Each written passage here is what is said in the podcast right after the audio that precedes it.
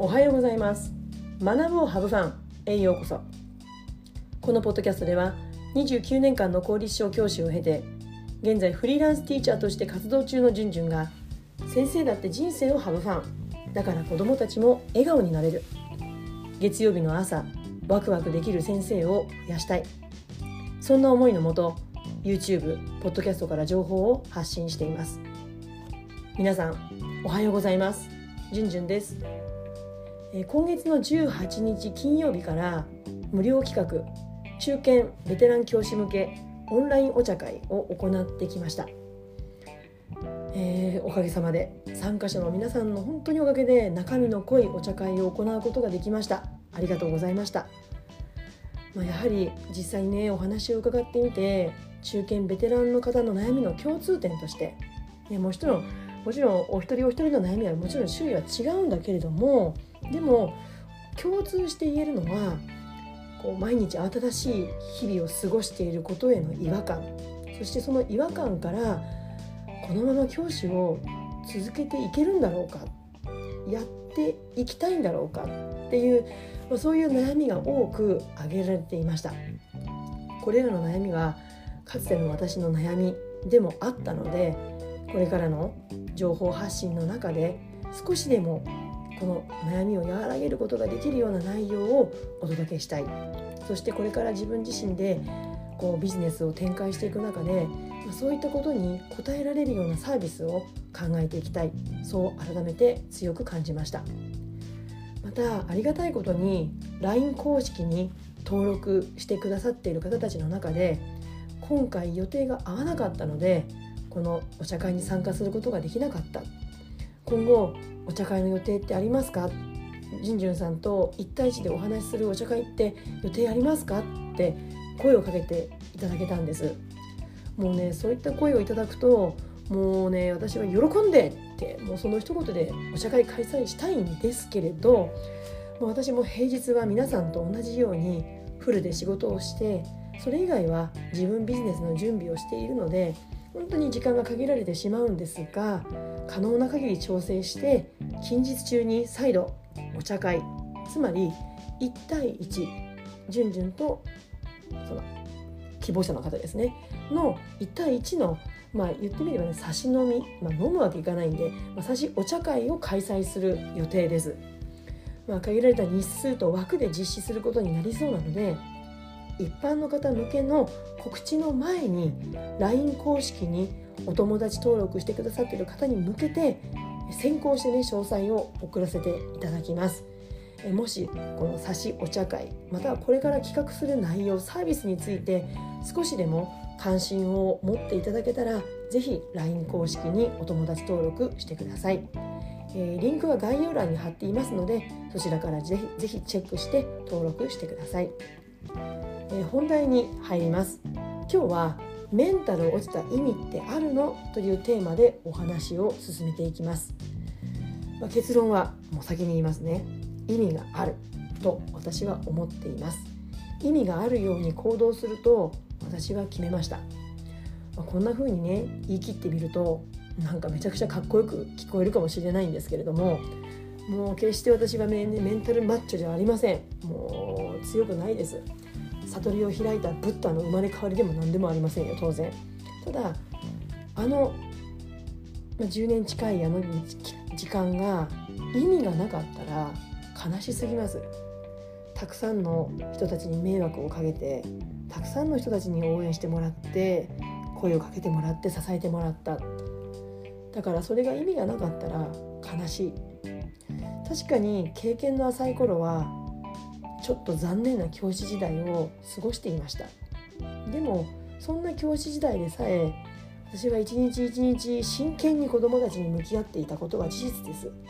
その積み重ねの末のメンタル落ち込みだったら何かしら意味があるはずだ。そう捉えるように決めたんです。皆さんはメンタル落ちた経験ってありますか？多かれ少なかれひどい落ち込みって誰しも経験しますよね。まあ、例えばクラスの子供と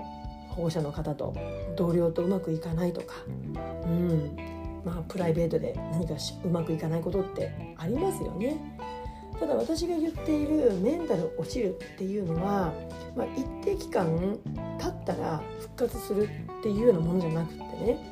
まあ、普通だったら数日経てば回復する状態が数週間数ヶ月継続して落ち込んでいる状態。や眠れなかったりとか食欲が湧かなかったりとか、まあ、趣味だった好きだったことにも関心が持てなくなってしまう。そんな状態を指しています。これが長期にわたって続く状態です。これがメンタル落ちるというふうに私は指しています、まあ、これまでのポッドキャスト YouTube でもお話ししてきましたけれども私は37歳の時ある日普段布団から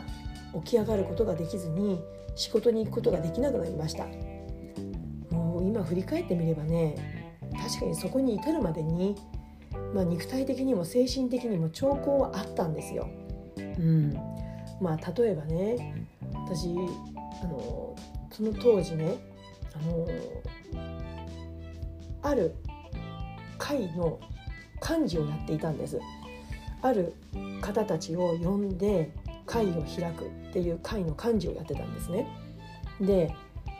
まあ、お二人主賓がいたんですね。で参加者の方が複数名いたんです。でその複数名いた参加者の方にはもう事前にね連絡を取って誰が出席できるのかできないのかっていうねことをちゃんと情報収集していたんですけれども主賓のお二人お一人は1回目で連絡がついたので参加してくださる。もう一人の方が1回目連絡した時に連絡が取れなかったのであじゃあまた連絡取ろうっていうふうに思ってたんです。もうここまで来たらなんとなく想像つきますよね結末が。その方に私結局当日まで連絡取ってなかったんですよ。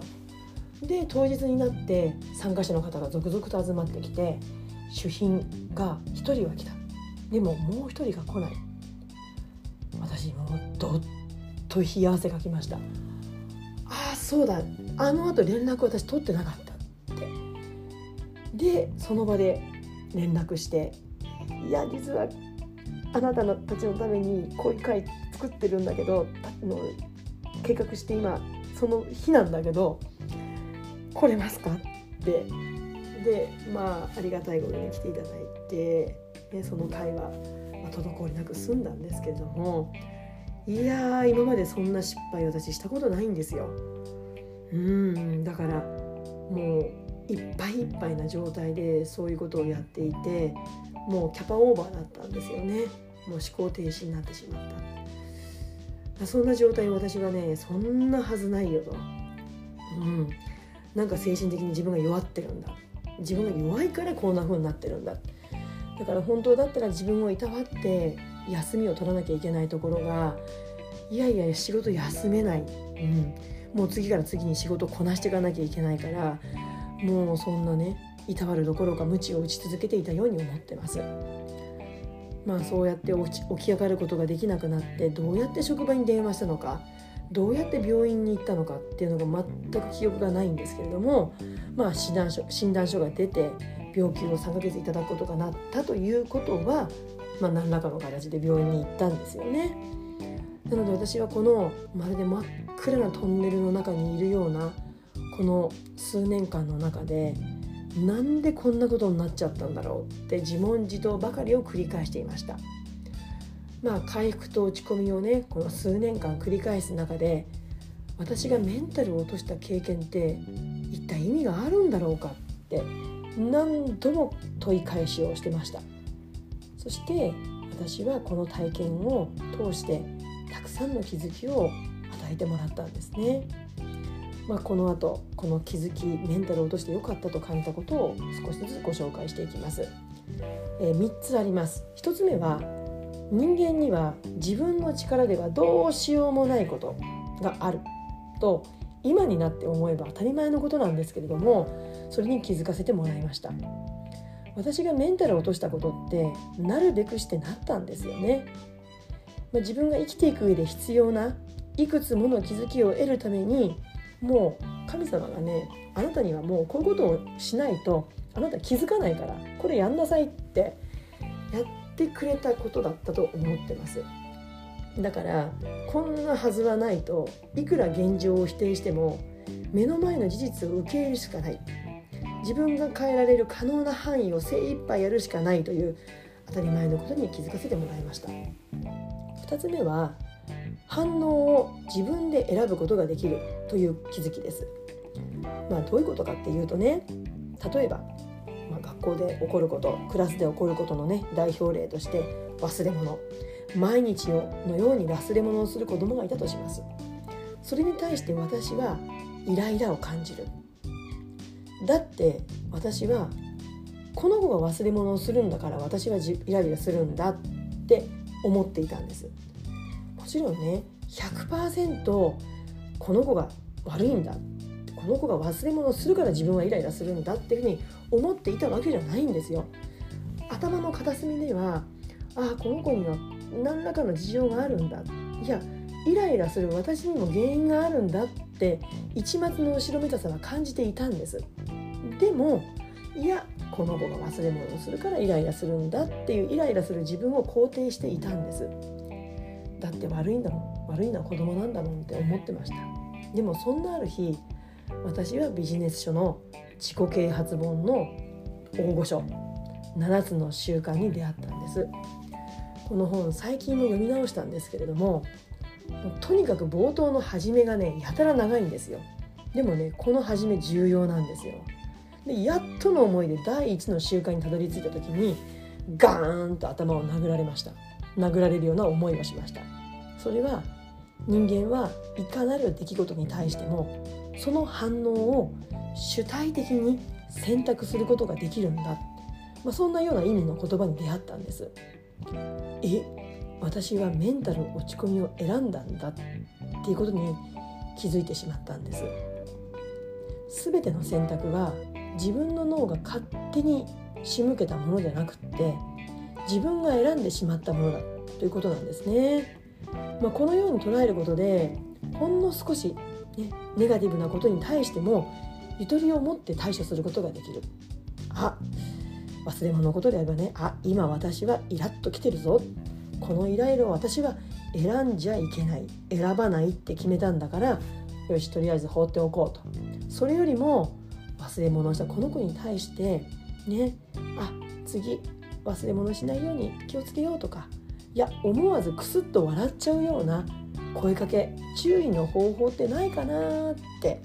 それ考えようって、まあ、こういうふうに反応の選択肢が一つ増えることでイライラを怒りにすり替えることは少しずつ減っていきました。そしてここ数年ではもうなくなりました、えー、1つ目と2つ目のねこの気づきをまとめると人間生きていればどうしようもないことが起きる。でもその事実に対する自分の反応や捉え方は自分で選ぶことができる。メンタル落ちた経験さえもそこにプラスの意味を持たせるかマイナスの意味を持たせるかは自分次第なんだということに気づくことができました、えー、最後に3つ目です。3つ目は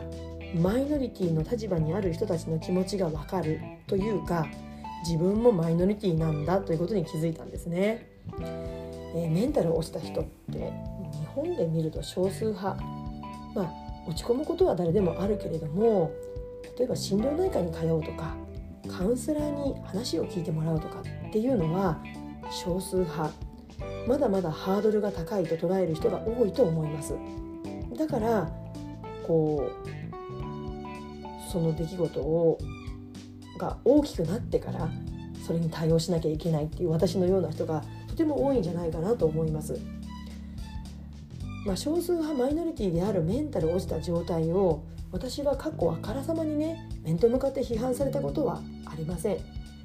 メンタル落ちることを、まあ、心の風だとか誰にでも起こることだってよくねま専門家の方も言ってますしそれを聞いてそういうことをね言葉にする人もいますでも自分は違うって捉えてる人自分はそうならないって思ってる人が私は多いんじゃないかなって感じてます。体の不調は誰にでも起きる可能性はある。でもメンテナンスをしていかないと心の不調はちょっと変わった人がなるもんだ。そしてそれには触れてはいけないんだっていうマイノリティがゆえにオープンにはならないもどかしさっていうのがある。と思っています。まあ、自分が弱者の立場になった時に自分を理解してもらえない寂しさを、ま、味わってきました。この体験から自分が体験したことのないどんな立場の人にもその人独自の気持ちがあるというこれもね当たり前のことなんですけれども気づくことができました。完璧ではなくってもね私はその人独自の気持ちを理解したい。その努力はしたいと思っています。まあ、これら3つのことに気づく前と後とでは随分心の持ちようが変わりました。すごく楽になりました、まあ、完璧ではありませんけれどもね自分の内側で怒りを感じることが多かったのが怒りを感じる前に捉え方を考変えることができるようになって本当に楽になりました。なのでねもしこのポッドキャストを聞いてる方の中に似たような経験を今リアルタイムでされている方がいたら早く楽になってもらいたいなって思ってます。そして自分の中の何かが変わる時のサインに私は違和感があると思っています。それまでの居心地の良さを感じていた世界から新しい世界に触れた時に違和感を感じる。その違和感に対してどう関わるか。違和感から離れてまた居心地の良い世界に戻ってしまってそこにとどまるのかまたそしてまた同じ壁にぶつかってぶつかり続けていくのかそれとも少しずつでも違和感に馴染んで受け入れていつしかそれを居心地の良い状態になじませていくか、まあ、あくまでも私の捉え方ですけれども私のメンタルを落ちた経験というのはそれまでいた居心地の良い世界から新しい世界に進むためのかなり荒療治な出来事だったのではないかなと捉えています。新しい世界に進むためにはそれまで習慣化していた思考の癖を手放して新しい思考癖を手に入れる必要が私にはありました実際体が思うように動かなくなったりしてるのは当然それまでの生活習慣では新しい世界に馴染むことはできないよっていうメッセージだったと思ってます、まあ、これを聞いてる方からしたらいやそれってこじつけじゃないのって思われる方もいると思いますがまあ所詮ね捉え方は人それぞれです。私はそういう捉え方をして楽になったのでその捉え方をし続けるようなことをし続けることを選ぶようにしました、まあ、わざわざね自分を苦しめる捉え方を選ぶ必要なんてないんですよね、えー、今日はメンタル落ちた意味ってあるのについてお話をしてきました。この音声コンテンツは月水金曜日の週3回ポッドキャスト学ぶをハブファン YouTube チャンネルじゅんじゅんブログで配信していますので気に入っていただけたらチャンネル登録フォローをお願いします。YouTube、Spotify の概要欄には私の SNS 情報一覧の URL が貼ってあります。その中に LINE 公式のリンクもあります。冒頭にお話しした無料差しお茶会の情報もこちらから先行してお届けしますのでぜひ登録してください。またご感想ご質問悩み相談などもありましたらこちらの LINE からご連絡くださいそれでは次回のポッドキャスト YouTube まで Let's have fun! Bye! バイバイ